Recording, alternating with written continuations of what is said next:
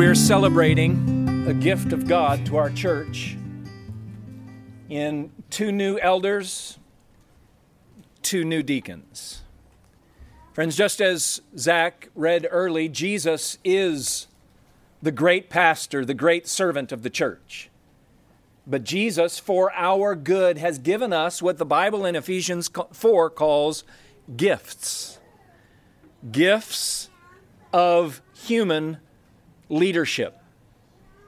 And this morning we receive two gifts this morning and elders, two gifts by way of deacons. And we're going to take those one at a time. First, we're going to uh, install our elders. So I'm going to invite our two new elders to please come and join me here um, Caleb Bohan and Zach McCain. If you will just stand up here beside me, I will be grateful. And let me just tell you from a, a personal perspective, this is a great blessing to me personally to have these brothers to be able to lock arms with, to serve Jesus in this church side by side. And what you're looking at is not only a gift to the church, but it is a gift to me personally. We are now together for the gospel in shepherding this church and I thank God for that. And so, let me read for you, and, and I encourage you to please turn in your Bibles to 1 Peter chapter 5 as we consider the role and responsibility of elders. 1 Peter chapter 5. Peter was one of the elders of the church, and he exhorts the elders throughout every generation. And here's God's word to elders in 1 Peter 5 1 through 4. So I exhort the elders among you as a fellow elder and a witness of the suffering of Christ, as well as a partaker in the glory that is going to be revealed. Shepherd the flock of God that is among you, exercising oversight, not under compulsion, but willingly as God would have you. Not for shameful gain, but eagerly. Not domineering those in your charge, but being examples to the flock. And when the chief shepherd appears, you will receive the unfading crown of glory. Brothers, these are our marching orders. Notice here that Peter contains his exhortation to us in one particular phrase and then gives us five ways to do that one thing. His charge to us is shepherd the flock of God that is among you. And he uses the metaphor of a shepherd because it is so appropriate. This is God's flock. God purchased his church with the blood of his Lamb, the Lord Jesus Christ, and shepherding God's flock under the great shepherd, the Lord Jesus Christ, is, is a common calling, but it is an important, a hard, and a relational work. And so, as we think about shepherds out in a field, shepherding the sheep, we think of elders shepherding, pastoring the flock of God here in Winchester. And then the rest of this is Peter explaining how to shepherd. Notice that there are five things. We shepherd by overseeing the flock, leading, feeding, caring for, and protecting. Notice he says, Shepherd a flock that is among you. How? Exercising oversight.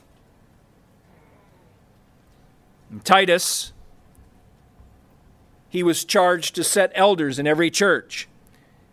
And Paul told Titus that the elders must hold firm to the trustworthy word as taught, so that he may be able to give instruction in sound doctrine and also to rebuke those who contradict it.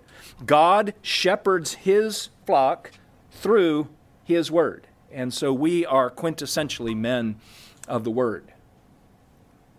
Number two, he, we shepherd out of a desire to serve, not a duty. Do you see there in verse 2? Not under compulsion, but willingly, as God would have you. There are a lot of hard things about shepherding, but brothers, it is a joy. And I know these two join me out of desire to serve this flock, not out of compulsion or duty. Number three, we shepherd how? Eagerly. Notice that. Eagerly by giving ourselves to the sheep, not taking from them. We, we don't do it for shameful gain. We give it for what we, uh, we do this for what we can give rather than what we can get. And the fourth thing there in verse 3, we shepherd by example. Shepherds lead from the front, they don't drive from the rear. So we don't domineer over those in our charge, but we're examples of the flock. And then finally, we shepherd in the light of the chief shepherd.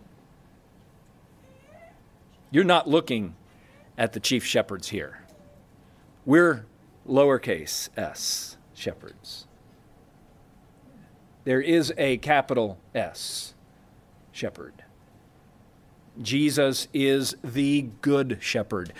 He laid down his life for us. And as the chief shepherd of God's flock, he purchased God's flock with his own blood.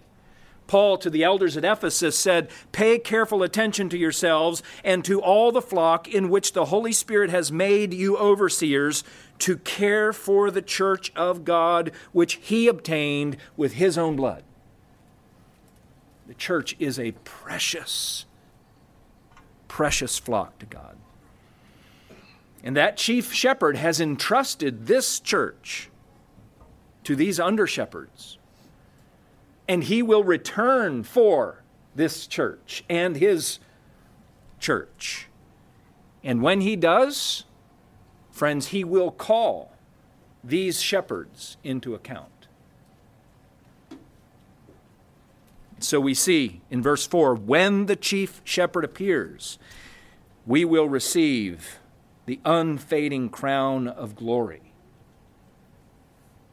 That for faithful shepherds but God has very stern words for those who are not faithful. May God, by His grace, keep us faithful.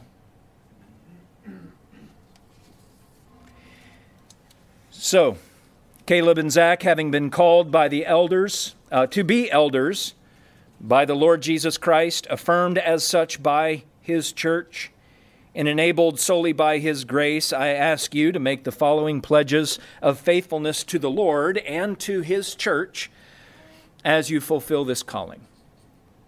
There are five pledges that these brothers will make to the Lord and to us this morning. The first one is a pledge of faithfulness to the Scriptures. Caleb and Zach, do you believe the scriptures of the Old and New Testaments to be the Word of God, inspired by the Holy Spirit, and the supreme, final, and only infallible rule of faith and practice? If you do, say, I do. I do. I do. Will you fulfill your office in obedience to Jesus Christ? Under the authority of His Word and with the help of His Spirit? In accordance with the confession, covenant, and constitution of this church and in mutual submission with your fellow elders. If you will, say, I will. I will. Will you conduct your own personal life and the life of your family according to the pattern of Jesus Christ and to make yourself a wholesome example to this church? If so, say, I will. I will. Caleb and Zach, will you study the scriptures diligently and call upon God in prayer for the true understanding of them so that you may be able to teach sound doctrine and guard against false doctrine? If so, say, I will. I will. And finally, relying on the grace of God alone, will you take the responsibility of eldership in the life of this church to oversee the ministry and resources of the church? to devote yourself to prayer and the ministry of the word, and to shepherd God's flock, whom Christ purchased with his own blood, so that Winchester Baptist Church may be blessed. If so, say, I will. I will.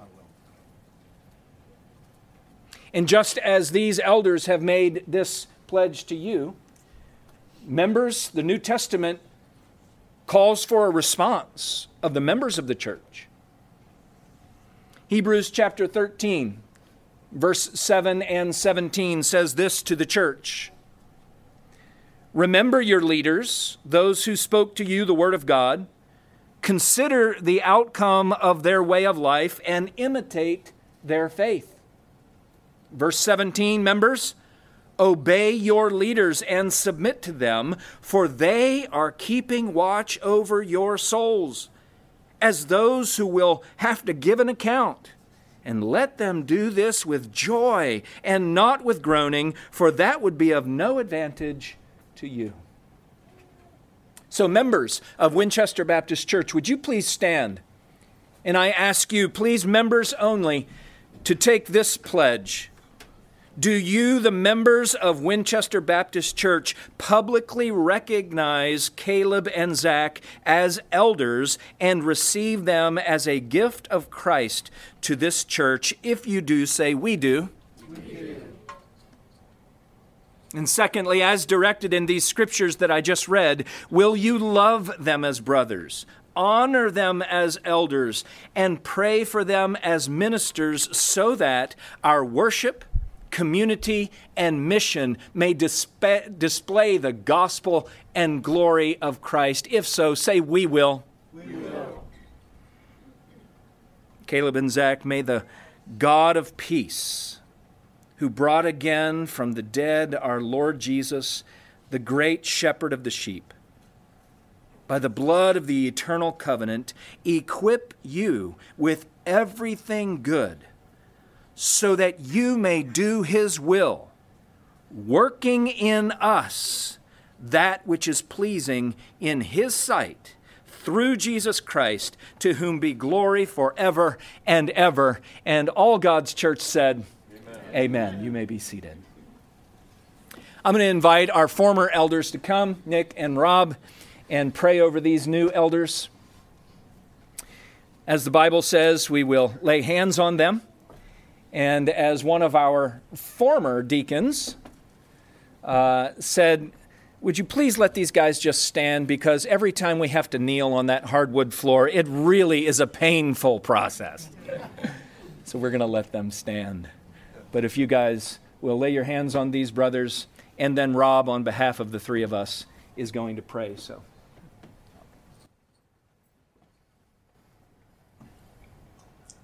Lord Jesus Christ, we thank you this morning uh, for how for how you have worked in these two men and caused them to hunger and thirst after righteousness. And we rejoice in your sanctifying work in Zach and Caleb uh, to raise them up as servants to your kingdom Lord Jesus Christ, we would also thank you that you have given these men to us for our benefit. Uh, we would be impoverished without elders yes. whom you've set aside. Uh, we, we would be more spiritually weak. We would be more vulnerable to the temptations of our own flesh and to the world and the devil if it were not for the oversight of godly elders. So thank you, Lord Jesus Christ, for blessing us, for giving us yes. indeed these gifts. Yes. We, we would pray this morning, lastly, Jesus, that you would work in these men, that you would burden them with the things that burden you. Yes. That, that the things that concern you most would weigh heavily on their hearts. Yes. I, I pray that you would lead them lead them in paths of righteousness Yes, Lord, for your name's sake. For, for in that way, they will lead us in paths of righteousness for your name's Yes. sake. So please bless Caleb and Zach for their sake, uh, for our sake, Yes. And for the sake of your kingdom. Yes. Please, Jesus. Amen. Amen. Amen.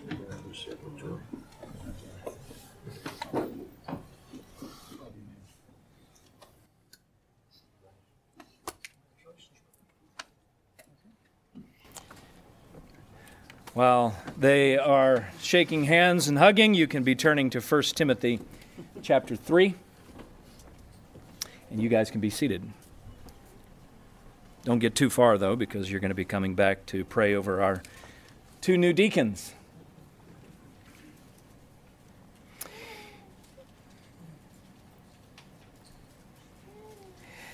Caleb served as a deacon for a number of years. Jonathan Horton served as a deacon for a number of years. These two men are no longer deacons. Uh, David Portmas is still serving as a deacon. He is now the supreme, high, and most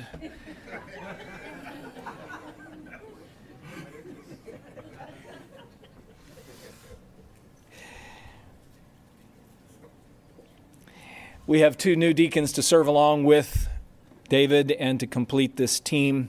Logan Thompson is being called by our church as the deacon of technology. So, Logan, please join us. And Josh Hahn is being called by our church as a deacon of finance. So, if these two brothers will come and stand here as the elders did just a minute ago. Brothers, I'm so thankful for you. Thank you for being willing to serve our church. Thank you for being willing to um, serve the Lord by serving our church. And when we considered you, we read in particular 1 Timothy chapter 3 verse 8 through 13. So, do you have your copy of God's word? Are you looking at 1 Timothy 3 verse 8 through 13? These give a sense of the qualification of deacons and a bit of the ministry and also the reward of serving as deacons. It's not all work, it's a lot of hope and joy in this as well. But in 1 Timothy chapter 3 verse 8, having just talked about elders, Paul talks to the local church there in Ephesus and his man Timothy about deacons. And he says, Deacons likewise must be dignified, not double tongued, not addicted to much wine, not greedy for dishonest gain. They must hold the mystery of the faith with a clear conscience. Let them first also be tested. Then let them serve as deacons if they prove themselves blameless. Their wives likewise must be dignified and not slanderers, but sober minded, faithful in all things. Let deacons each be the husband of one wife, managing their children and their own households well. For those who serve well as deacons gain a good standing for themselves and also great confidence in the faith that is in Christ Jesus. Isn't that a beautiful exhortation? Those who serve well as deacons gain a good standing for themselves and great confidence in the faith. There is a benefit to serving God and His church. It's a reciprocal relationship. The benefit is all ours, brother. You serve us, and yet there is a grace that pours back to you. You gain a great confidence in the faith. It's a sanctifying, preserving experience to serve God's church. And there's reward. And so, brothers, just as we did the elders, I will ask you to make a pledge, a threefold pledge first to the gospel, then to a life of godliness, and finally to this church. Logan and Josh, the scriptures teach that a deacon must hold the mystery of the faith with a clear conscience. So I ask you, with a clear conscience, do you reaffirm your faith in the Lord Jesus Christ and hold to his gospel as it is defined in our confession of faith? If so, say, I do. And you've been called to the office of deacon because we see God's grace in the godliness of your character, the steadfast of your faith, steadfastness of your faith, the reliability of your service, and in the faithfulness of your home. So, by God's grace, will you continue to walk in a manner that is worthy of the gospel? If so, say, I will. And then finally, deacons, as we read, are charged with the responsibility to care for the practical ministries and promote the unity, the unity within the church so that the elders can devote their attention to shepherding the church through the word and prayer. Now, this partnership with elders and deacons serving together for the gospel promotes the health of our church and displays the gospel and glory of Christ. So, will you now accept the office of deacon? Out of a love for God, a desire to partner with the elders to serve this church, and a commitment to advance the gospel and glory of Christ? If so, say, I will. I will. Logan and Josh, may you serve well as deacons and thereby gain a good standing for yourself and a great confidence in the faith that is in Christ Jesus. I'm going to ask our current elders now to come and let's pray over these brothers. And would you please come, Dave, and join us? Let's lay our hands on these brothers, and I'm going to ask Caleb to please lead us in prayer on behalf of all of us. All right? Lord Jesus, we thank you for Josh and Logan, who have been recognized by our church to serve in the areas of finance and technology. We pray that you would give them wisdom to lead these areas well. Please give them wisdom to solve problems and lead their teams. We pray that their service to our church would add unity around the gospel, lead to greater opportunity for our whole church to fulfill the Great Commission by making disciples. Amen. We trust that you will answer our prayers through the Holy Spirit for your glory and for our good. Amen. Amen. Amen, others. It is appropriate that these men have an opportunity to respond to the call. And so, uh, one by one, I'll ask them to come. And we'll start with um, the deacons, if they would please, um, Logan and Josh. And we'll let you fight it out as to who goes first. And then we'll uh, ask the elders to come and just share a brief response to the call that we've given them this morning.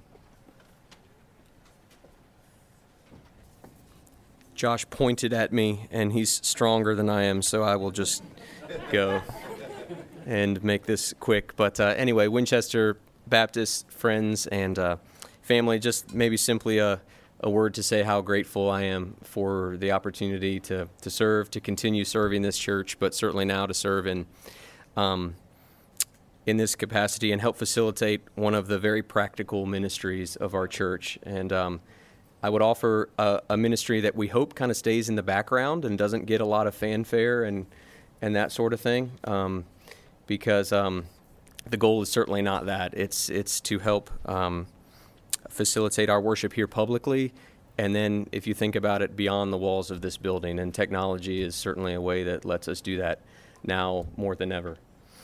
Um, I wanted to again thank Caleb uh, for his leadership on this team, leading the team for the last several years. Uh, you may not know that we recently replaced our, our soundboard and um, all that came along with that upgrade.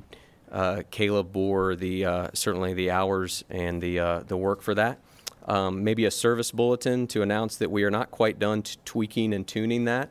Uh, so I appreciate your patience as we work through that. But I wanted to thank Caleb again and all your work, man. Appreciate you, brother. Um, and then I, I, just want to again commit by God's grace to continuing that ministry that He started with the help of a great team, many of, of which are seated here today, all so that we can advance the gospel and the glory of, of Christ through our church. Um, appreciate it. Thank you for the opportunity, and God bless.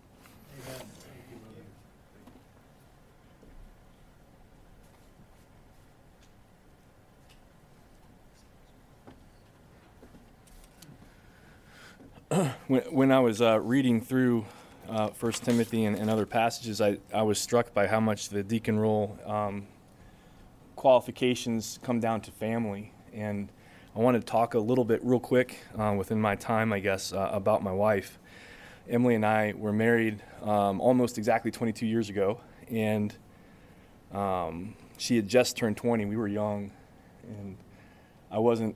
I was young, and um, I didn't want to go to church, and my wife pulled me to church um, every week, and she had the grace to keep pulling me even when I wouldn't go. And uh, she is a big part of the reason why I'm here today. I didn't deserve the grace she showed me and continues to show me, but she gave it nonetheless. Um, imperfect churches were a convenient thing for me to point to to distract at my own sin. And thanks and glory to God for waking me to my sin at that time and drawing me close, abruptly on occasion. Um, I didn't deserve the grace God showed me, but in Christ, He gave it to me nonetheless. And I was struck this week. Um, there's a moment in, in John chapter 21. Um, before that, Peter had, if you recall, Peter had denied Christ three times. And in John chapter 21, Jesus um, turns to, to Peter and says, um, Do you love me, Peter? And he did this three times. And, and Peter says, Lord, you know everything. You know that I love you. Uh, there's so much grace in that moment with Peter. Uh, there's grace to be forgiven there's grace to know that you're forgiven for that assurance. And um, appropriate for today, there's grace in that moment for Peter to have been empowered to serve the church, which is what I want to do today. And I pray that you pray for me and help me do that well, even in a um, you know a practical ministry. I also want to thank Jonathan for teaching me. I don't you may not know it, but he's been teaching me for about five months, and I'm still have a lot to learn. He's still going to be teaching me. It's a it's a complex job that I hopefully, if I've done something wrong, you'll know about. So please pray for me and, and thank you for this opportunity.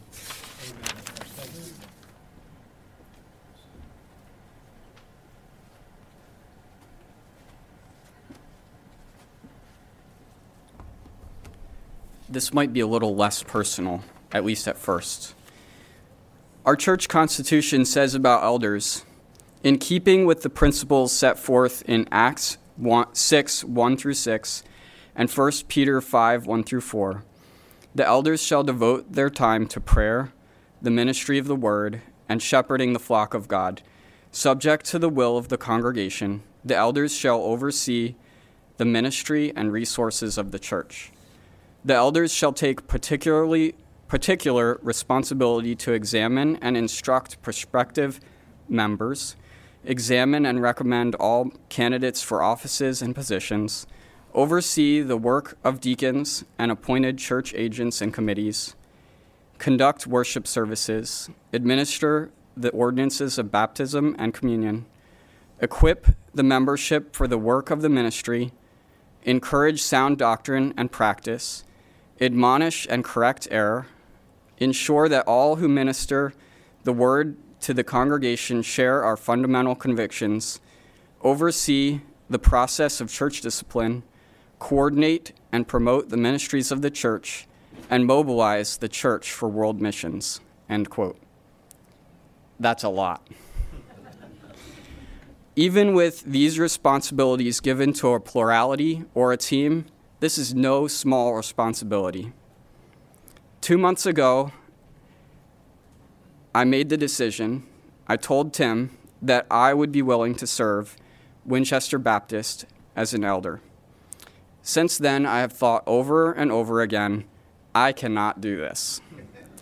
And it's true, I can't do this on my own power or in my own strength. I must lean on the triune God to give me the strength and power that I need to follow him and fulfill the promises that I just made to you and to Him. By God's help, I will fulfill those promises, but I need you, we need you all, to fulfill the promises that you have made.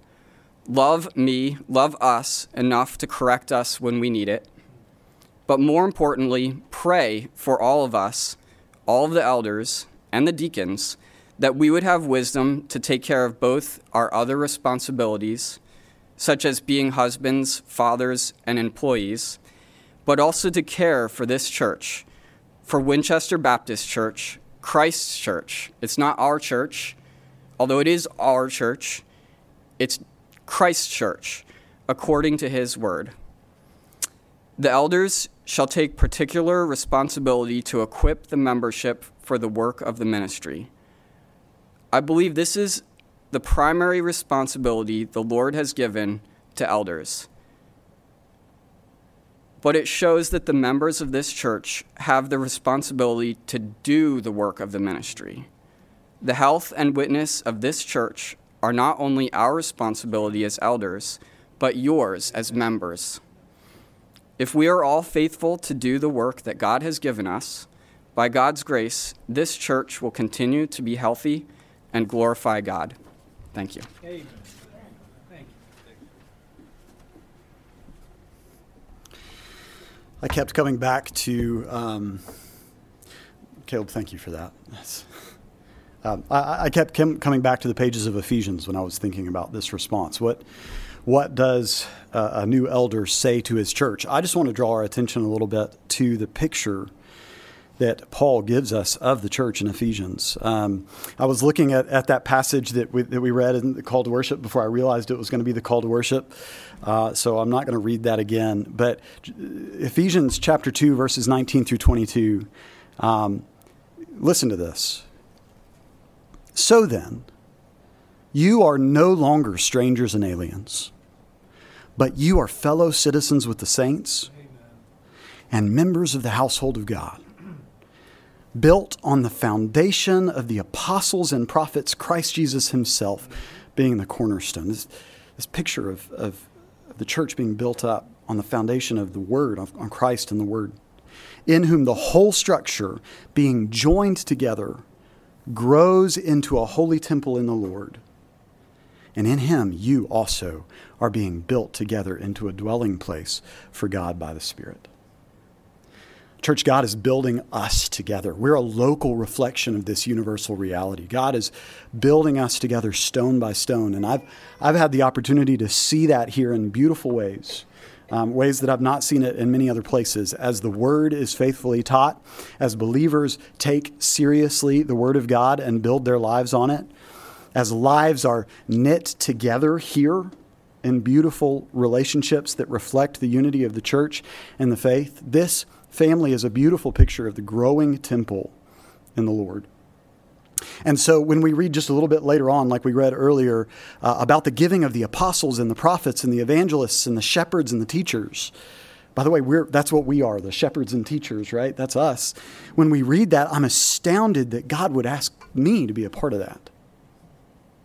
That, that God would call us as, as elders and shepherds to build up the church to the measure of the stature of the fullness of Christ. And that God said, You can have a part in that. I want to use you for that. And so it's my desire, church, to labor toward that end.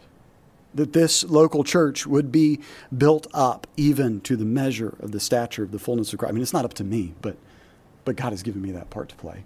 God has given Tim and Caleb that part to play, called specifically there. And so I thought that I would just lay before you the prayer of Paul for the church in Ephesus as he, as he builds this. I'm just going to finish with this because he says it so much better than me. This is my prayer for this church that the God of our Lord Jesus Christ, the Father of glory, may give you the spirit of wisdom and of revelation in the knowledge of Him, having the eyes of your hearts enlightened, that you may know what is the hope to which He has called you, what are the riches of His glorious inheritance in the saints, and what is the immeasurable greatness of His power toward us who believe, according to the working of His great might that he worked in Christ when he raised him from the dead and seated him at the right hand, at his right hand in the heavenly places, far above all rule and authority and power and dominion, and above every name that is named, not only in this age, but also in the one to, to come. And listen to this, church. He put all things under his feet, and he gave him as head over all things to the church, which is his body, the fullness of him who fills all in all.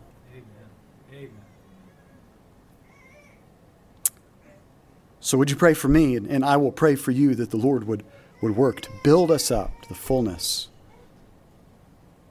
measure the stature of the fullness of Christ.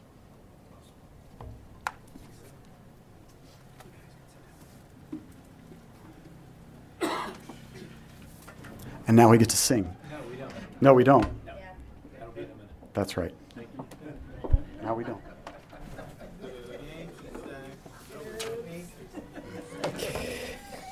I'm the one who messed up the uh, the responses were supposed to come when we prayed for them, then let them respond. But I messed that up. I forgot. So. So it's now I have an opportunity to charge these brothers and to charge our church um, about this beautiful gift that the Lord has given us. So would you please um, find your copy of God's Word and turn to the book of Acts? You know, there's really only a few New Testament texts that feature elders and deacons together. There's not very many, there's only a few. But one of the primary texts is sort of the genesis of it all. It's where it all began. And elders and deacons are not necessarily named there, but we see the prototypes in the apostles and in those who were set aside. And that is in Acts chapter 6. And I believe that that is uh, in the early 900s if you're using one of the Bibles at your feet. Thank you. Acts chapter 6, we're reading verse 1 through 7 today.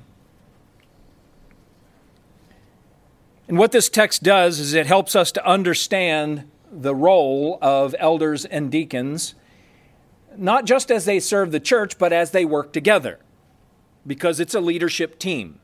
And this is sort of where it all started, at least for the church specifically.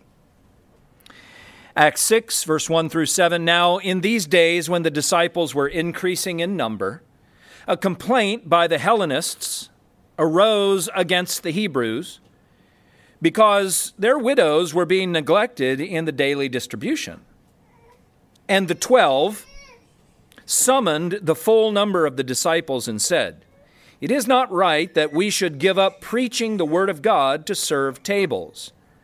Therefore, brothers, pick out from among you seven men of good repute, full of the Spirit and of wisdom, whom we will appoint to this duty. But we will devote ourselves to prayer and to the ministry of the word. And what they said pleased the whole gathering. And they chose Stephen, a man full of faith and of the Holy Spirit, and Philip, and Prochorus, in Nicanor, in Timon, in and Parmenas, and Nicholas, a proselyte of Antioch. These they set before the apostles, and they prayed and laid their hands on them. And the word of God continued to increase, and the number of the disciples multiplied greatly in Jerusalem, and a great many of the priests became obedient to the faith.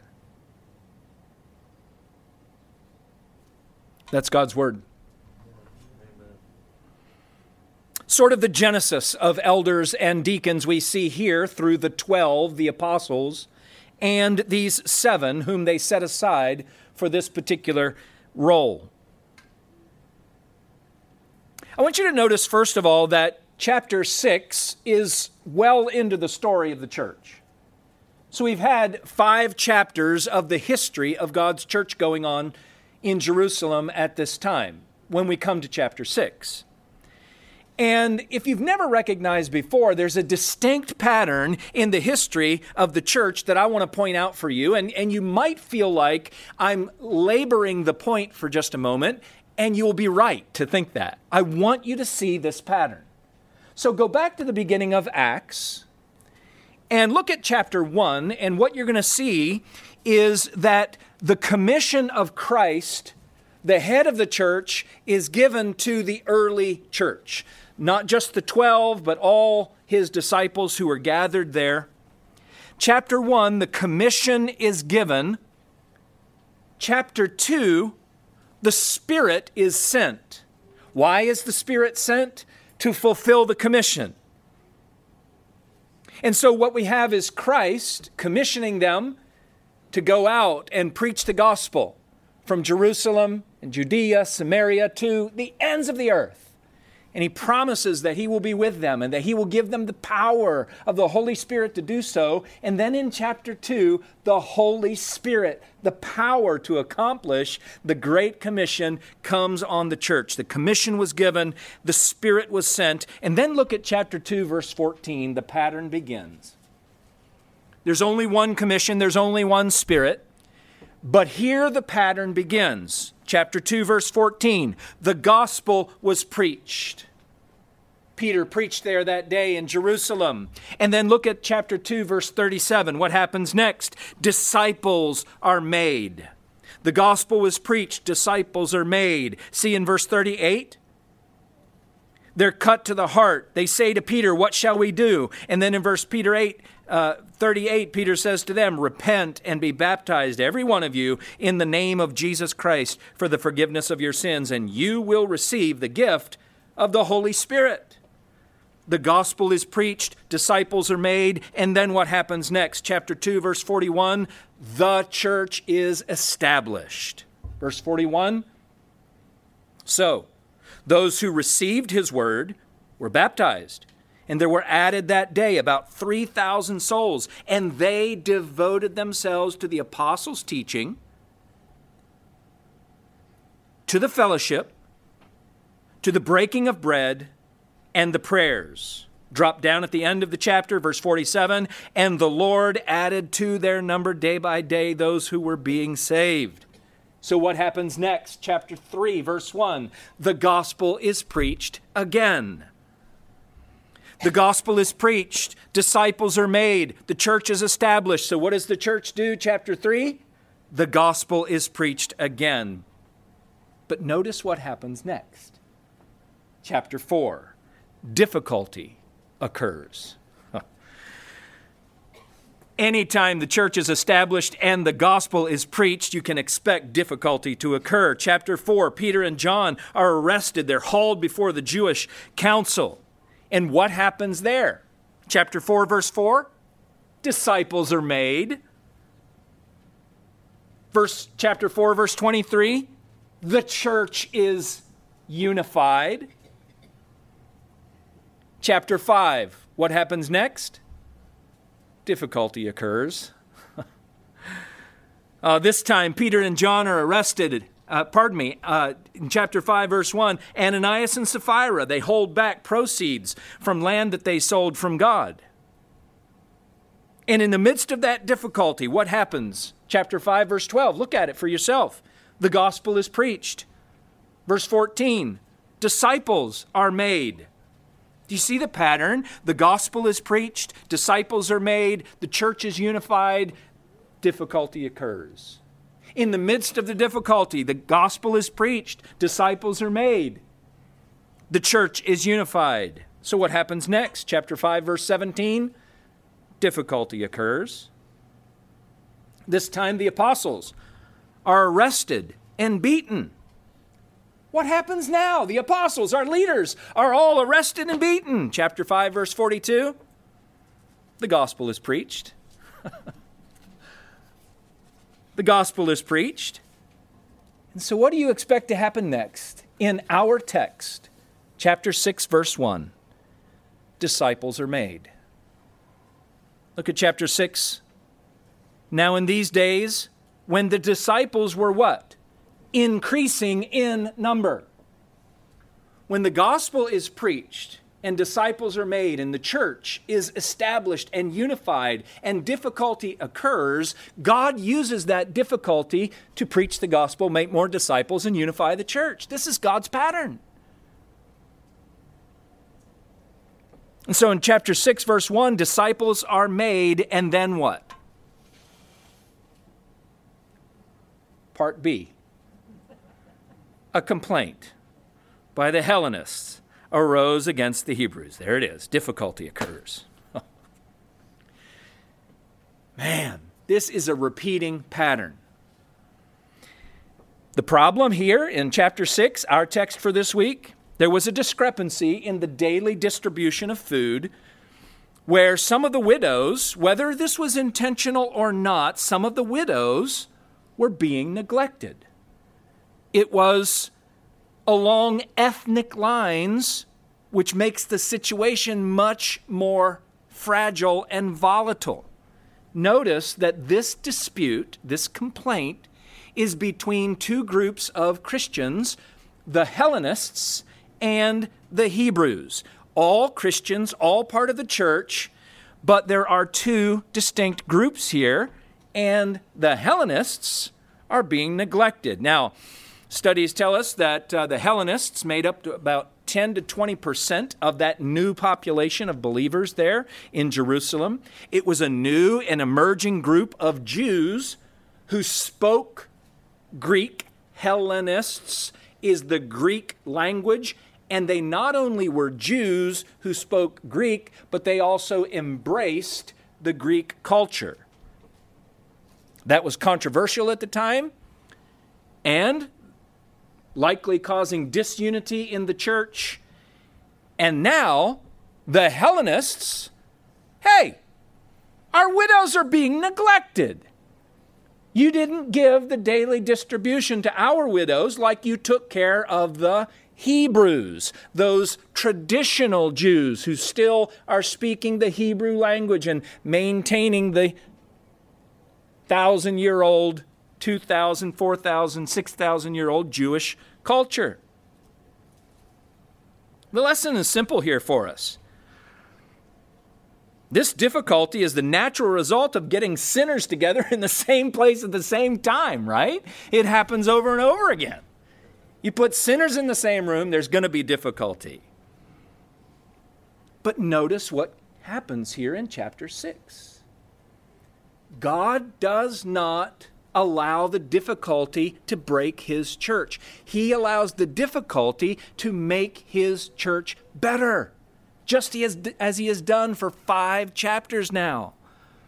When the gospel is preached and disciples are made, and difficulty comes, the church is unified. And how does God do that here in chapter 6? Leaders are appointed. Verse 2 The twelve summoned the full number of the disciples and said, It's not right that we should give up preaching the word of God to serve tables. Therefore, brothers, pick out from among you seven men of good repute full of the Spirit and of wisdom, who will appoint, who we will appoint to this duty. Look at verse 5. And what they said pleased the whole gathering. The Hebrews were happy, the Hellenists were happy. And what was the result? Please don't overlook this. In fact, if you underline your Bibles, underline of this.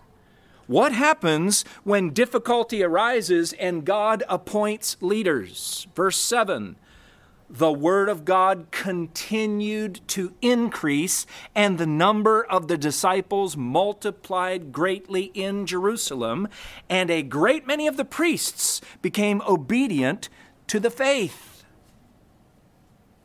The pattern just keeps continuing. Leaders are appointed, and the church is unified. Verse 7a. Verse 7b disciples are made. But guess what happens in verse 8? Difficulty arises. Stephen preaches, and the local authorities in the synagogue don't like his preaching. He's taken before the high priest.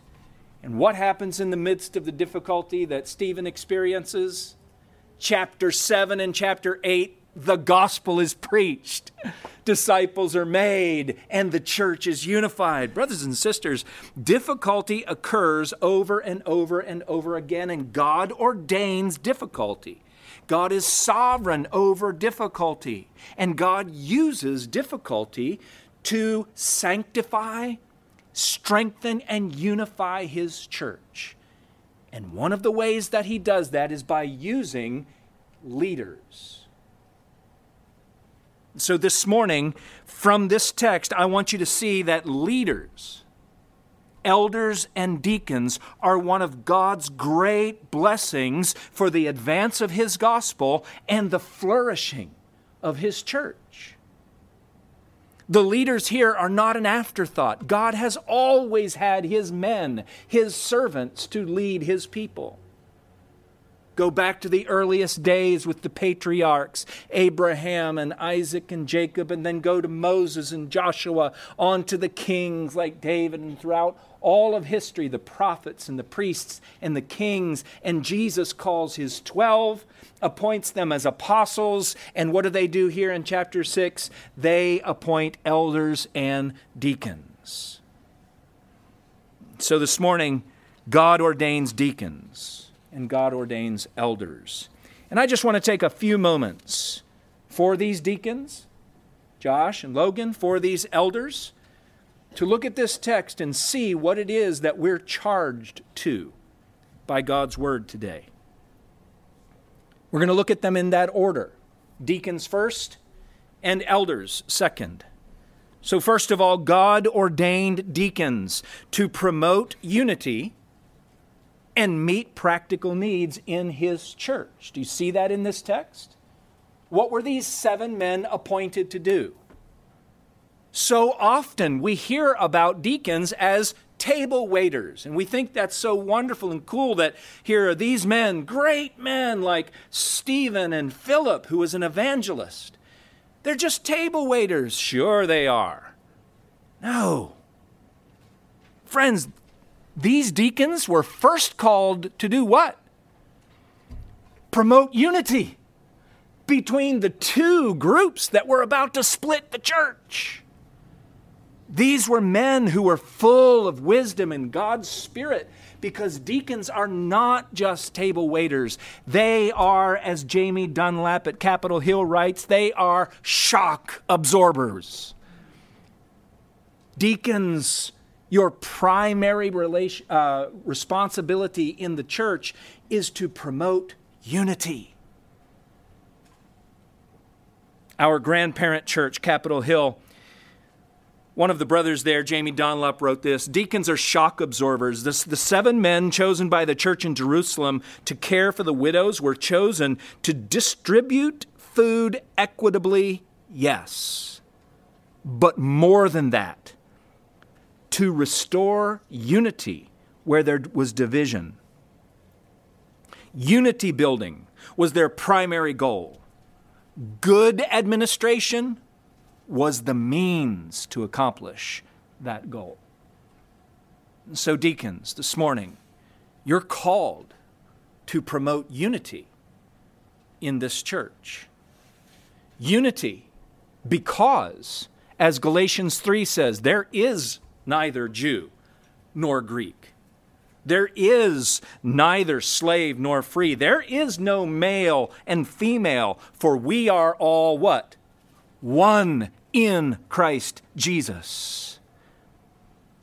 Your job is to promote unity as a fulfillment of the prayer of Jesus when Jesus prayed in John 17 that they, the church, may be one, just as you, Father, are in me and I in you, that they also may be in us, so that the world may believe that you have sent me.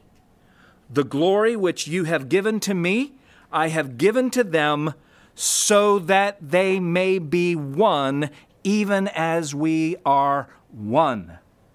Jesus says, when the world sees the unity of the church, the world will believe in the unity of the Trinity. the gospel is preached, disciples are made, and the gospel advances through the unity of the church. Unity, brother deacons, is your primary goal because the gospel is displayed by unity within diversity, not despite it, but because of it. Ephesians chapter 4.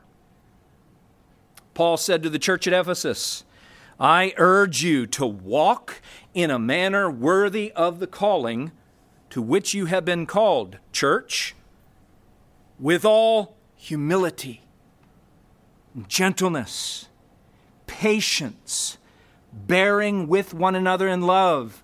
How do you do that? Eager to maintain the unity of the Spirit in the bond of peace. Why? Because there's one body, one Spirit, one hope, one Lord, one faith, one baptism, one God and Father of all, who's over all and through all and in all. Deacons, you're called to promote the unity of this church. And how do you do it? By meeting the practical needs of this church, by serving in practical ways, whether that's finance or facilities or technology. Your goal is to get this church serving one another so that we get away from serving ourselves and looking at ourselves and thinking about others and serving others. So these men were appointed to take care of daily distribution of food so that single moms and widows could be taken care of.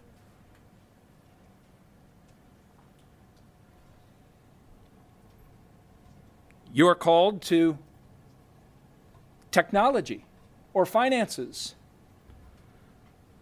but, brother, it's not ultimately about the facilities. You're a servant leader. And your calling is so that the gospel can be preached, disciples can be made, and the church can be unified, healthy, and flourishing. The end of technology is the advance of the gospel and the glory of Christ. The end of our finances is the advance of the gospel and the glory of Christ. This is no small task. It's not just about the building and the grass. It's the advance of the gospel and the glory of Christ through a church that is unified and on mission together. Logan and Josh, may God give you His grace to promote unity and serve the practical needs of this church for His glory through our church. Elders, we see here that God has called us as elders to pray and to minister the word, while these brothers are promoting unity and serving practical needs. Look in verse 4. The apostles at that time said, We're going to appoint you to this, and here's what we're going to do. Verse 4 But we will devote ourselves. Circle the word devote. We will devote ourselves to two things prayer and the ministry of the word. Fellow elders, I can promise you, it's too easy to devote ourselves to decision making and problem solving. Let's devote ourselves to prayer and the ministry of the word. Elders here are to devote ourselves to prayer. Why? Because Psalm 34 promises that the eyes of the Lord are on the righteous and his ears are open to their prayers. Because Isaiah 56 says, My house shall be called a house of prayer for what? All nations. We devote ourselves to prayer because Jesus rose early and went out to a desolate place and prayed. Brother elders, let's devote ourselves to prayer because James 5:16 says this, "The prayer of a righteous person has great power in its working." And Philippians 4 tells us when we feel the cares and anxieties and the problems of the church, do not be anxious about anything, brother elder, but in everything by prayer and supplication with thanksgiving, let our requests be made known to God. And what happens? The peace of God, which surpasses all understanding, will guard our hearts and our minds in Christ Jesus. Let's devote ourselves to prayer. We'll devote ourselves to prayer for the same reason that Paul asked the church to pray for him. Because in Colossians chapter 3, Paul said, Please pray for us that God may open to us a door for the word to declare the mystery of Christ so that we can make it clear, which is how we ought to speak.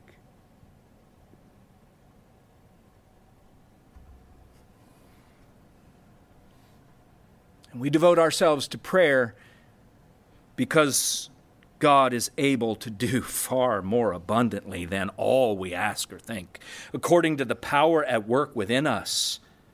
To Him be the glory in the church and in Christ Jesus throughout all generations, forever and ever. Amen.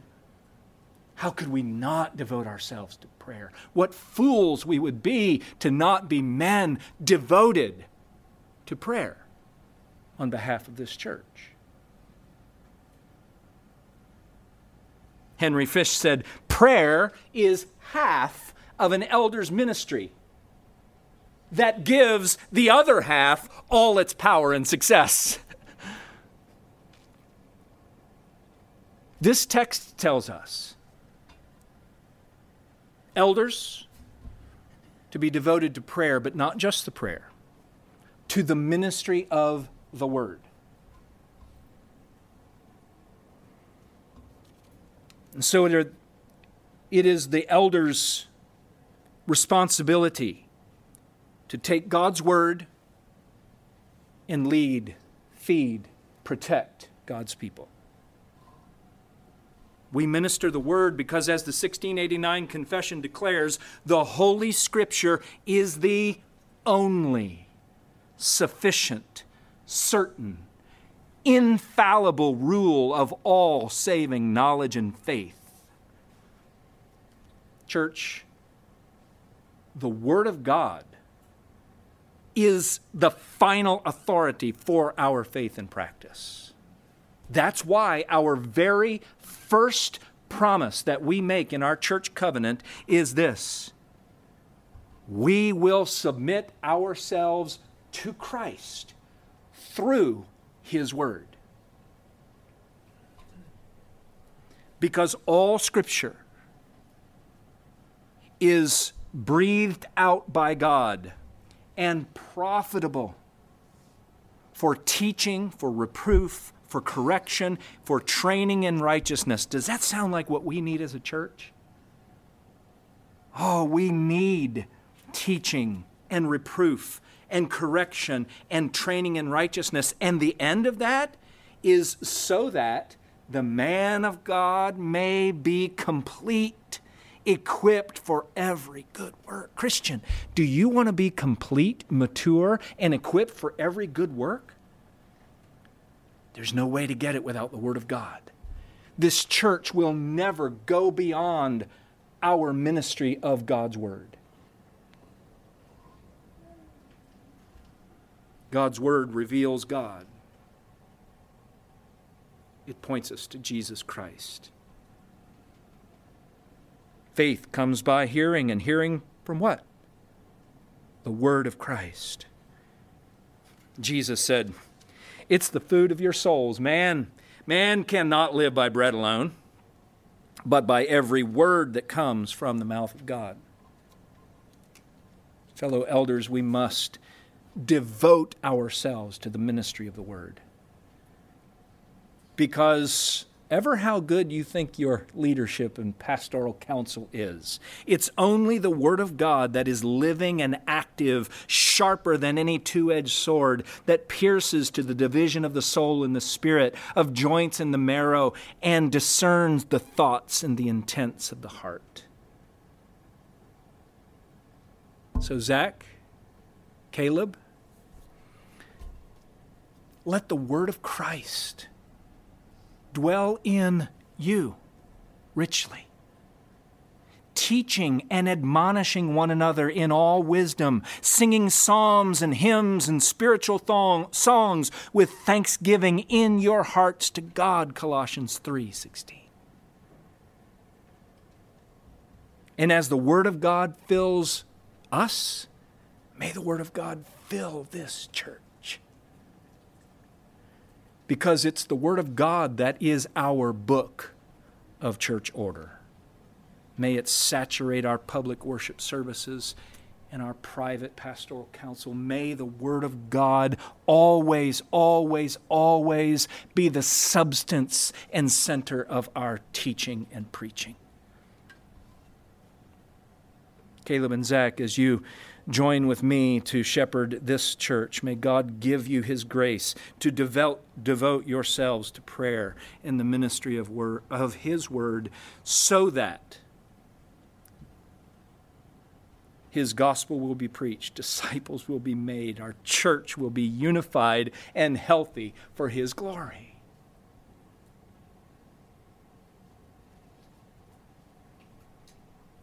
In church, we've already seen that just as we elders have been called to this task, you have been called to remember your leaders, those who, quote, spoke to you the word of God. Consider their outcome of their way of life and imitate their faith. Obey your leaders, submit to them, not because it's them, but because they're bringing you the word of God as the authority for our faith and practice. And we'll stand before God for it we'll stand before God for how we shepherd you. But Hebrews 13 turns that back on you, brothers and sisters. Hebrews 13 says, They're keeping watch over your souls as those who will give an account. Let them do this with joy and not with groaning, for that would be of no advantage to you. So may our ministry of God's Word and our leadership through God's Word be an advantage to your souls. Friends, this morning we've seen that one of God's great blessings to his church is leaders, elders and deacons, who are appointed to serve under the authority of Christ, empowered with the Spirit of Christ, always with the Word of Christ, in view of the difficulties, so that this church will be a faithful display of the gospel and glory of Christ to our city, our region, our nation, and our world. And may it be so. Let's pray together. Father, on this day, on this occasion, we thank you for the gift of these two new elders and these two new deacons. I pray that as they are installed and begin to serve, that by your grace, you would make their ministry advantageous to making disciples and advancing your gospel in us and through us. I pray that you would grow us spiritually. I pray that you would make disciples of the children here, of our neighbors, of this community. God, I pray that your glory would be seen by us, by those around us, by the angels that are watching. I pray that you would declare your glory through Winchester Baptist Church. And we'll thank you in advance in Jesus' name. Amen. Amen. Please let's stand.